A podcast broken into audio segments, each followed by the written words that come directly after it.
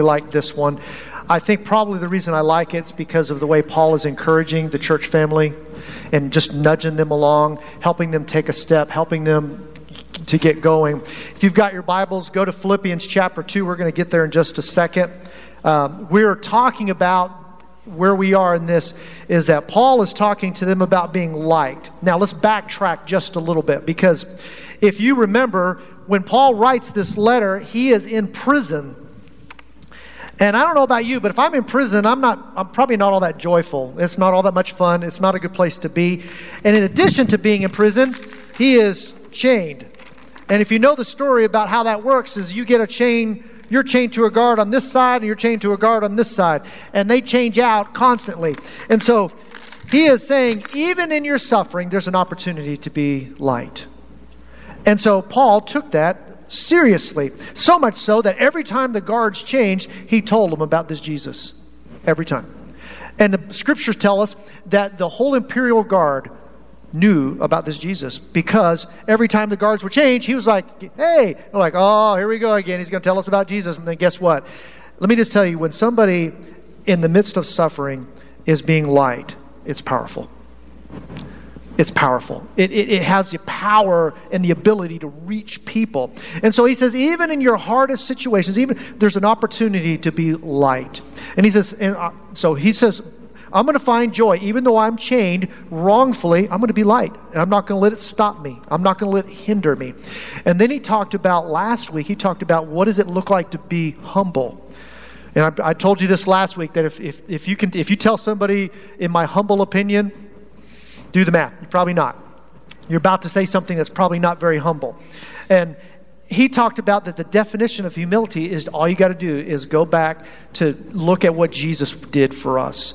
His humility was unbelievable. So in the change, he said, find joy, opportunities to, to be light to the world. And so we get to this idea of actually being light to the world. And we saw the video, this unspeakable joy, this opportunity for us to do that. So if you got Bibles where you are, we're going to walk through this here in just a moment. The theme about today is this we are called to follow Christ's example, not only in unity and peace in the church, but also to a watching world. Our character, and this is important, our character and our message need to, need to line up. And they matter. Because if you're a jerk to somebody and then you want to tell them about the love of Jesus, let me just tell you, they're tuning you out. They are not going to listen. I don't care if you are if you are exactly right, they're not going to hear you because the methodology is out the door. And so we talked about just a kind of a, a, a general definition because when we talk about joy, somebody goes, "What do you mean joy? Like put a smile on my face and let's just plow through." I think we think need to think about a biblical joy, and so I want to give you this. It's an attitude, a choosing to be joyful. It's an attitude. Uh, we went to uh, Legoland in Kansas City. We took our daughter up there and went to the thing. Let me just tell you. If, if you want to be, if you want to figure out how joyful you are, stand in line with a bunch of children waiting for a ride do the math. I think Alicia was right. That's why you take them when they're older. The worst thing I heard in Legoland with, by the way, it was spring break, kids were out, there were a lot of people there. The worst thing I heard while I was there was this, and this guy, this dad was not joyful. Where is my son? In the masses of people. Of course, he's saying that loudly, but we're all like, I don't know what your son looks like. I can't help you here. And he was scurrying through and looking. But the thing that I was most scared of is that if you've ever been to Legoland, everything gets touched. And there's no hand sanitizers to be found anywhere, not even as you exit. And I was watching these kids mouth and playing and coughing and mixing and playing, and I was like, uh, my daughter's like, Dad, can I? I'm like, oh, come here, sweetie. Let's go over to these dry ones, you know. But it's funny because joy is a choice. I had a joyous time with her. I really did. I, getting on rides, even waiting for because I could see her enthusiasm, but it was a choice. I don't particularly like standing in line and kids are very impatient and parents are threatening with them an inch of their lives that you will like this and I pay top dollar or I'll, you know, that kind of thing. And so it's a choice. It's about where we place our focus. Paul is telling us that your focus really matters. Is it going to be on Christ or is it going to be on whatever it is? And it lives with a gratitude for what's been done for us. See, even if you can't find joy in any situation you're currently in, if you are a follower of Christ, you can always, your default position is, yeah, man, God did so much for me through his son Jesus on the cross. How could I ever whine and complain about that? So, as we kind of get launching into this, this being light of the world, a couple big words. Uh, we call these church words. Uh, I grew up with these words. Some of you may or may not have, but they are powerful words because these two words I'm about to give you are connected. They're important words. The word is justification. It's a judicial, God's judicial declaration that a sinner who believes in Christ is counted righteous instead of guilty based on Jesus' death on our behalf. Okay? This is, this is what Jesus has done for us. Okay? And this is connected to the next word called sanctification. Sanctification is a lifelong process of transformation into the likeness of Christ. We've been talking about this in Romans extensively for the last couple of months. But you can't get sanctification unless justification's happened. You can't get that on your own. You can't, you can't make your life better and super spiritual. You need what Jesus did for you for that part to happen. Okay? So let's get to our story. Let's get to where Paul is. We're in Philippians chapter 2, verses 20, 12 through 30. I want to read them, and then we're going to go back through and plow through them real, real quick. The therefore is always about what was just said. Go back and read, especially starting at about verse 5 and see what it says about who Jesus was. Beautiful stuff. Okay. Therefore, my beloved, as you have always obeyed, so now, not, always, not only in my presence, but much more in my absence, work out your salvation with fear and trembling. For it is God who works in you, both to the will and to the work of his good pleasure. Do all things without grumbling or disputing, that you may be, may be blameless and innocent children of God without blame, blemish in the midst of this crooked and twisted generation, among whom you shine as lights in the world. Hold fast to the word of God, so that in the day of Christ I may be proud that I did not run in vain or labor in vain. Even if I am poured out as a drink offering upon the sacrificial offering of your faith, I am glad and will, re- and will rejoice with you all. Likewise, you also should be glad and rejoice with me. Verse 19, he's, he's giving you this, and then he says, I'm going to send a couple of guys to you that are going to model some really good things that I think will help you. He says, I hope that in the Lord too, I send Timothy to you soon so that I may, I may be cheered by news of you. And I give I have no one like him who is genuinely concerned for your welfare. For they all who seek their own interests, but not those of Jesus Christ. But you know Timothy is proven worthy as a son with a father. He has served with me in the gospel. I hope therefore to send him as a son as I see how it, how it will go with me and I trust in the Lord, and shortly I myself will also. Verse 25. I have therefore necessary to send you Epaphroditus, my brother and fellow worker and fellow soldier, and your messenger and minister to my need. For he has been a longing for you and has been distressed because you heard that he was ill. Indeed, he was ill and near death, but God had mercy on him, and not only on him, but on also on me, and least I should have sorrow upon sorrow. I am more eager to send him, therefore, that you might rejoice and seeing him again, that I might be less anxious so receive him in the Lord with all joy and honor such men. For he nearly died for the work of Christ, risking his life to complete what was lacking in your service to me.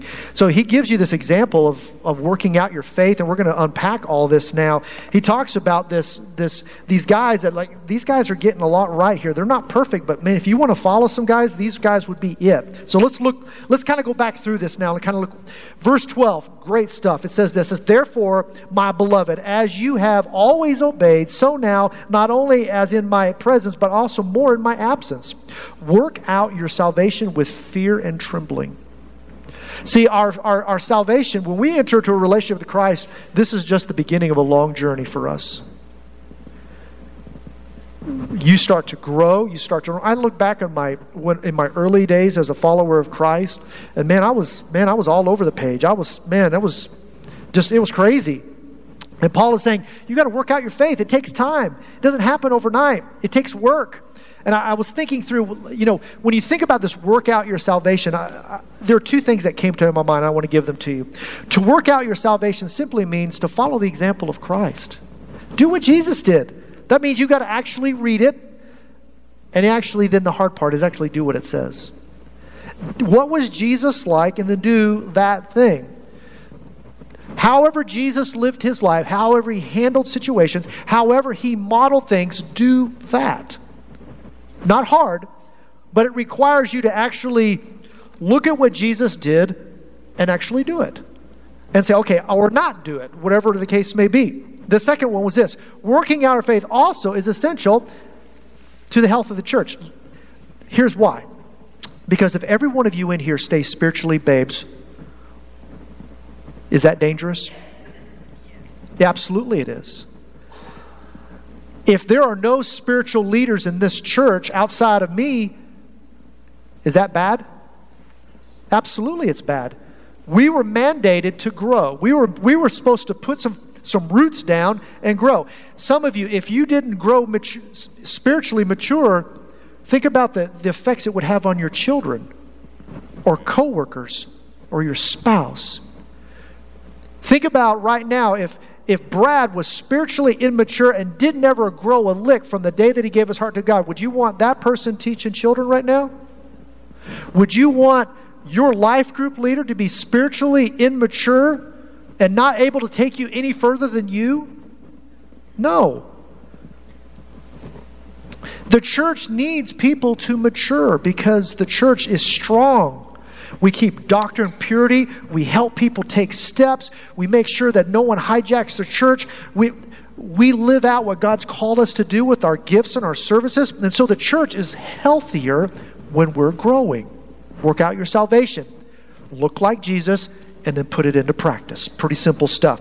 And look at what look at what Paul said going back to Romans. Romans, let me tell you, uh, is really amazing because Romans and Philippians have lots of crossover. And look at what, what Paul said in Romans 8 29 says, For those whom he knew, talking about Jesus, he also predestined to conform to the image of his son, in order that he might be the firstborn among many brothers. What Paul is saying here is that we were designed to look like Jesus. We were meant to live like Him. We were supposed to be Him. And even in your chains or whatever you're facing, we were, to, we were supposed to look like Him. When you talk about working out your salvation, I'm not talking about getting a whole bunch of head knowledge. I'm not talking about being able to memorize a bunch of verses, which all those things are good. But do you look more like Jesus today than you did yesterday? Or last year? Or last week? See, the idea is that we are to look more like Jesus that people go, okay, that's what Jesus looks like. Oh, finally, somebody shows me. And I love this because you get work out your salvation with fear and trembling. If uh, just a couple things about fear and trembling. Fear and trembling, it's a healthy reverence for who God is and a sober realization and that I must take it seriously. Who is this guy? Oh my goodness, I need to take this seriously. That the God who created the heavens and the earth, the God who can do anything, the God who has all power, all knowledge, all everything, knows what he's doing. And that we should have the healthy respect and fear. And I'm not talking about like a whipped dog. Have you ever pet a dog that's been abused? And as soon as you put your hand to pet them, they flinch? It's because they've been hit probably far too often. And this is that fear and trembling, that work out your faith with fear and trembling, that God is at work, that God can do things. I love what Steve Stephen Lawson said. He says, God is not a kindly spiritual grandfather sitting in the sky. God is not a teddy bear. God is not a kitten. God is a lion who loves us. But his love does not mean we are at liberty to domesticate him. And I think too often we want a domesticated God that kind of caters to our needs and our wants and our comfort level. And I got to tell you that when when Paul was in prison, there was nothing comfortable about that. There was nothing good about that. There was nothing enjoyable about that. But God was using his chains for the greater glory. And when we start to see that, you go, wow, God, this is amazing. So look at what it says, verse 13. He says, work out your salvation, because look what it says, verse 13. For it is God who works in you both to will and to work for his good pleasure. God is at work in you, even regardless of your situation. God is at work. Folks, there are just too many stories in the Bible that people in very difficult situations, Sandy talked about that, that the only way that this can happen is because God's at work. That's the only way. That's the only way that this can work. This is the only way that this gets done. I mean, go back to the story of Joseph in the Old Testament. What an amazing story that God is orchestrating something that Joseph doesn't know about, can't see, does, and but God is at work, and he's going through lots of stuff. Job, same way, still at work. You get lots of stories. Moses leading. I mean, there's just lots of these. All these hard things are happening, and God's like, okay, God's at work. He's doing his thing. And I love this. It says, God is constantly engaged in producing holiness in each of us. God, through whatever thing you're going through, God's not wasting you. You can say, you can say, why me? But let me ask you another question. Why not you? Because I heard an author said this. When you say, why me? There's a level of self righteousness there that God, I don't, this really shouldn't be happening to me. I, have been a Christian a long time, God. I'm doing this and I'm doing that. Let me just help you out here. If it happened to Jesus, expect it to happen to us. Now, we don't like to think about that, but if it happened to Jesus, and if we want to be a follower of Jesus, Jesus tells us that's a reality for us. We might experience that. Okay? He says, For God is at work, both to his good pleasure. In verse 14, he says this, and this ties back to what we talked about last week about living in unity, living in peace, living. He's, he's, he's, he's going back and reaffirming this. And look what he says in verse 14 Do all things, and, and catch the all things because we're going to come to that here in just a second. Do all things without grumbling. And when you get to grumbling, it's, it's murmuring or muttering. Have you ever had somebody say something to you, but they didn't want to say it loud enough because they didn't want you to hear it? Because they probably knew it was going to be fighting words. I tell my little girl that if, if there's a, there might be a moment where she doesn't want to do something or she doesn't want to say something, and she'll say something just under her breath. Have you ever done that? If you've been married long enough, you have. And then they go, What? What'd you say? And then I always tell her, I always say, Be prepared for what you're about to say. Can you own your words? And she'll think wisely, and then she'll either change her words or change her tone or both. And this idea of do all things without grumbling, murmuring, or muttering that's what it means, or disputing, arguing, and debating. He says, don't, because all these things don't help the church, they actually hurt the church. So I got a question for you. I was thinking about this last week. Have you ever grumbled and or complained about this church with your children, coworkers, neighbors, church family, where they could hear it?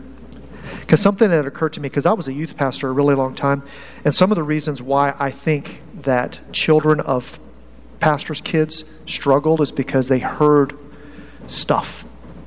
I grew up, my dad was a minister for 20 years. It's hard not to hear stuff, it's hard not to hear things it's hard not to take that hurt sometimes home. It's hard. And I think that sometimes when, well, I, just, I didn't like, well, he didn't this, they didn't do that, or we didn't just. Can you imagine when somebody catches an earshot of that, how that could hinder the gospel or hurt the gospel? And we say it maybe in passing, and but Paul is saying, don't grumble, don't mutter, don't do anything to hinder what God is trying to do here. Because I think all of us, if we're honest, we've probably grumbled about something. We've muttered about something. We've wanted to argue or dispute something for our greater right than God's greater glory.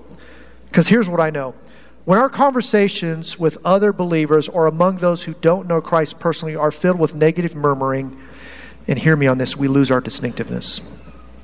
We lose our distinctiveness. Because then they go and they go, look at the church and they go, why would I want to be a part of that? You're you make the church very unappealing because you're saying, well, we don't do this and we don't do that and we used to be this and we used to do that. And when people are murmuring about the church, they're not being light.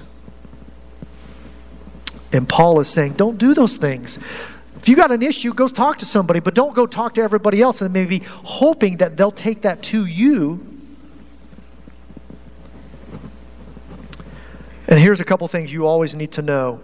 When you claim to be a follower of Christ and you, you claim to be a member of a church, others are watching you and others are listening to you.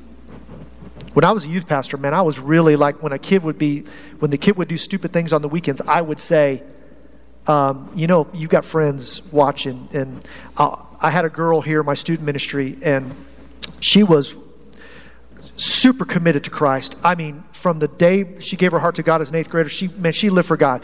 Hits her senior year, and a couple of her, I mean, she has modeled Jesus all the way through. Hits her senior year, a couple of her friends tell her, "Hey, let's go spring break, senior trip. Let's go senior trip." And she got drunk on that trip. And I saw her the next Sunday, and I could tell that immediately something wasn't right with her. And she wouldn't make eye contact with me, and she wouldn't look at me. And so, this is really before the really onslaught of social media. And had social media been on the way it is now, she would have been vilified. Some of it was true, but some of it just the way our culture is about that kind of stuff. And so she comes to my office the next day. She says, Hey, can I swing by and talk to you? And I said, Yeah, what's up? She said, Went spring break? Yeah, I said, I know. You went with your girlfriends and you went down and had a, you went down spring break trip. She said, Yeah, but you don't know that um, I got drunk. And I said, Okay. I said, What are you going to do about it? She says, What do you mean? I said, Sweetie, for the last six years, you have modeled Jesus.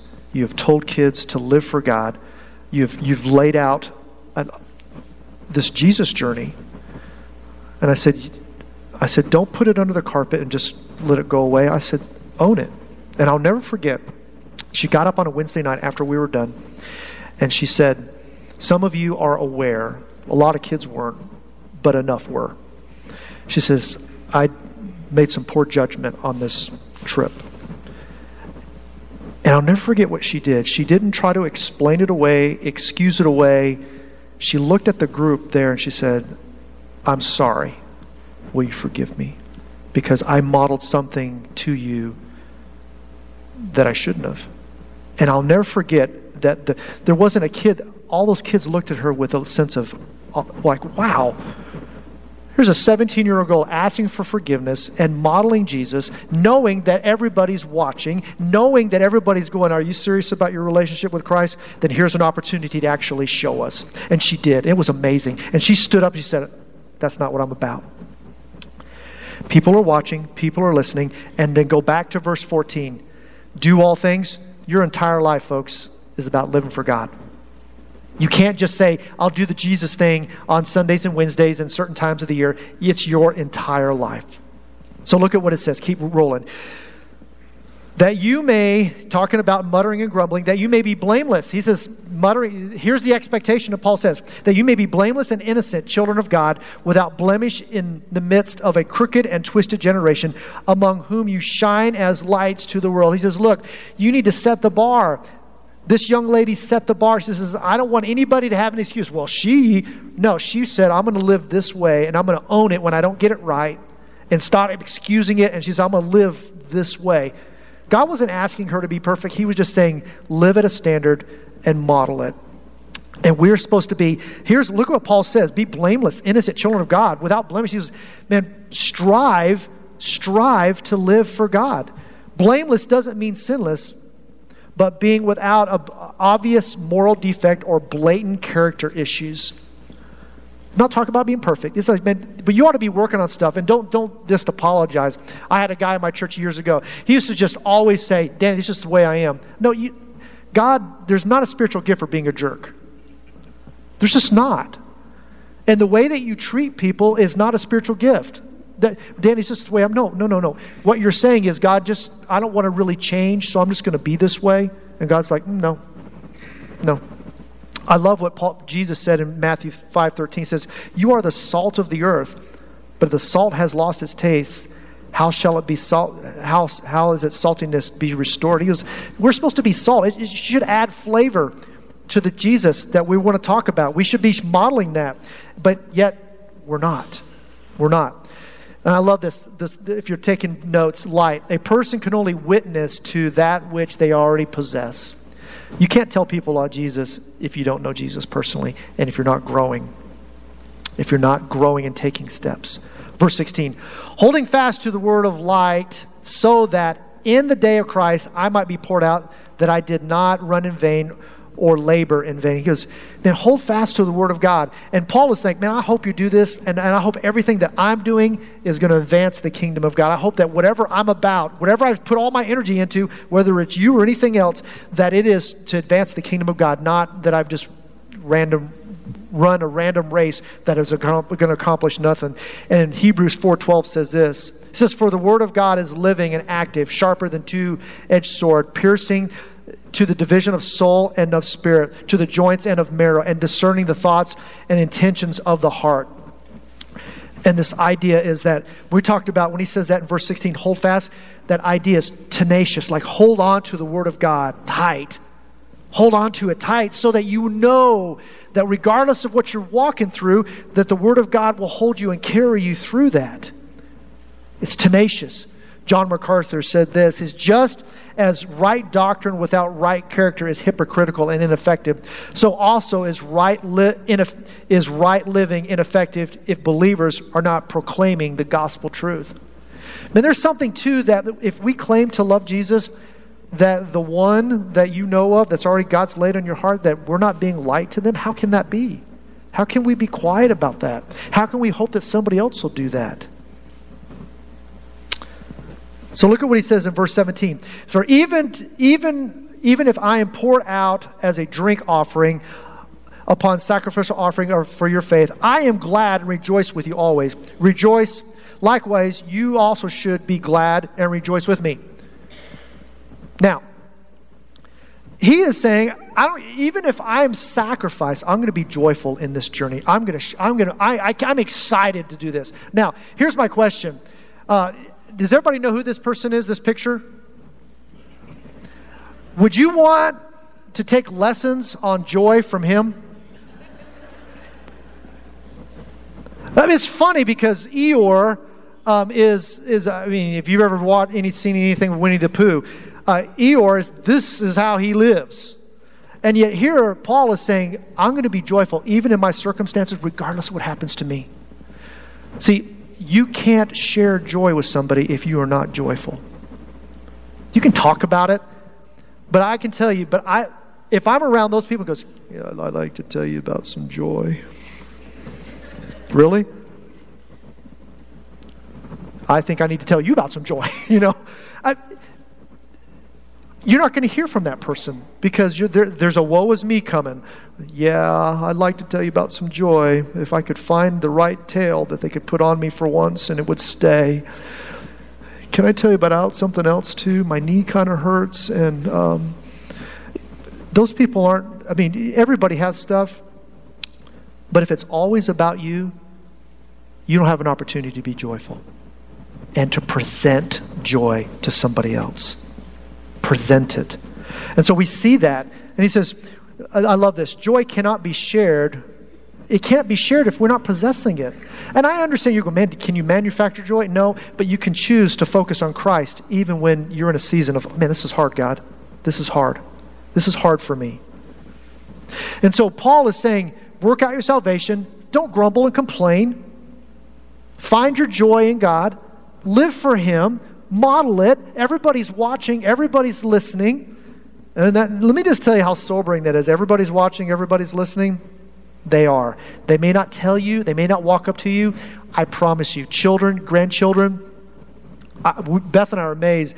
Our little girl will sing the songs based on the radio station that's playing and knows them verbatim you know, song will come on on on uh, the Christian radio station that we listen to, and man, I'm like, she knows the whole words, all of them, soaking it up like a sponge. And people are listening to our thoughts, our actions, and so forth. And so let's go back to 19 because Paul says, Look, I've got these guys. I want you to see, do what they do. They're not perfect, but they're getting a lot right. He says, I hope that in the Lord to send Timothy to you soon, so that I too may be cheered by the news of you. For I have no one like him who is, I love this, he's genuinely concerned about you. See, are we genuinely concerned about the one or anybody else? Are we genuinely concerned about being light?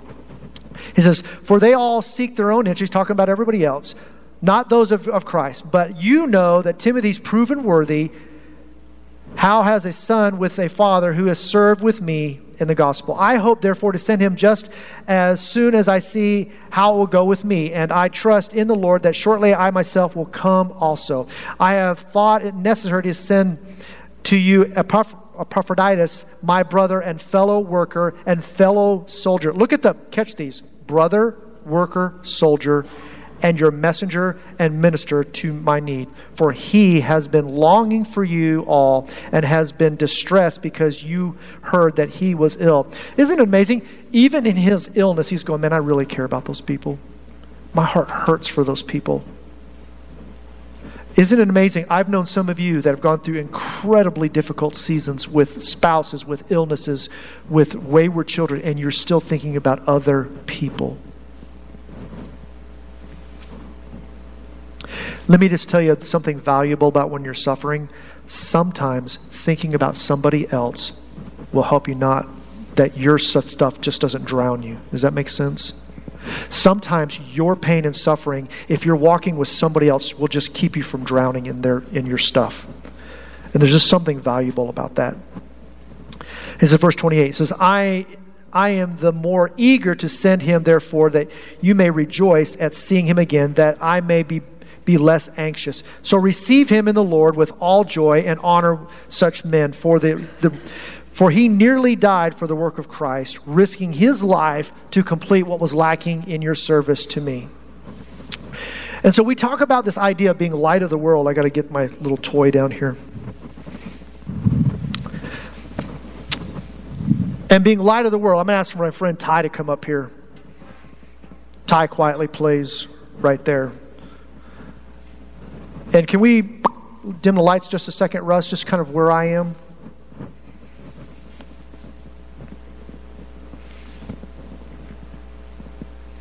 and then there was dark. I'm not God. Do the math. Here's what I've learned about flashlights. Flashlights are great for what? Shining light. Okay? That's what they're designed to do. They're designed to show you where stuff is. Now, if I'm with Ty and I just do this, I'll help you down the stairs. Sorry, Ty, you didn't know that was coming, did you? Here's what I know about light shiners there's two ways we can shine light. We either spend all of our time shining on the person about all that's wrong about them, or we shine the path to Jesus that can heal them. Make sense? Because if all we're doing is shining the light on all that's wrong about them, we're not shining it to Jesus anymore, are we? We have quit doing that. We're saying, get your life all cleaned up, and then we'll, I'll show you the pathway to Christ. We need to stop shining light in people's eyes and dilate. You can have a seat. Do you need me to help you down? No, you're, okay, you're good. Thank you, Ty. Because here's the reality when we're shining light in a way, we're shining it to Jesus. But when we're shining it upon them, we're, we're saying we know we're, we, it's so easy to become self righteous in that moment. Let me just show you all your defects. Let me just show you all that's wrong about you.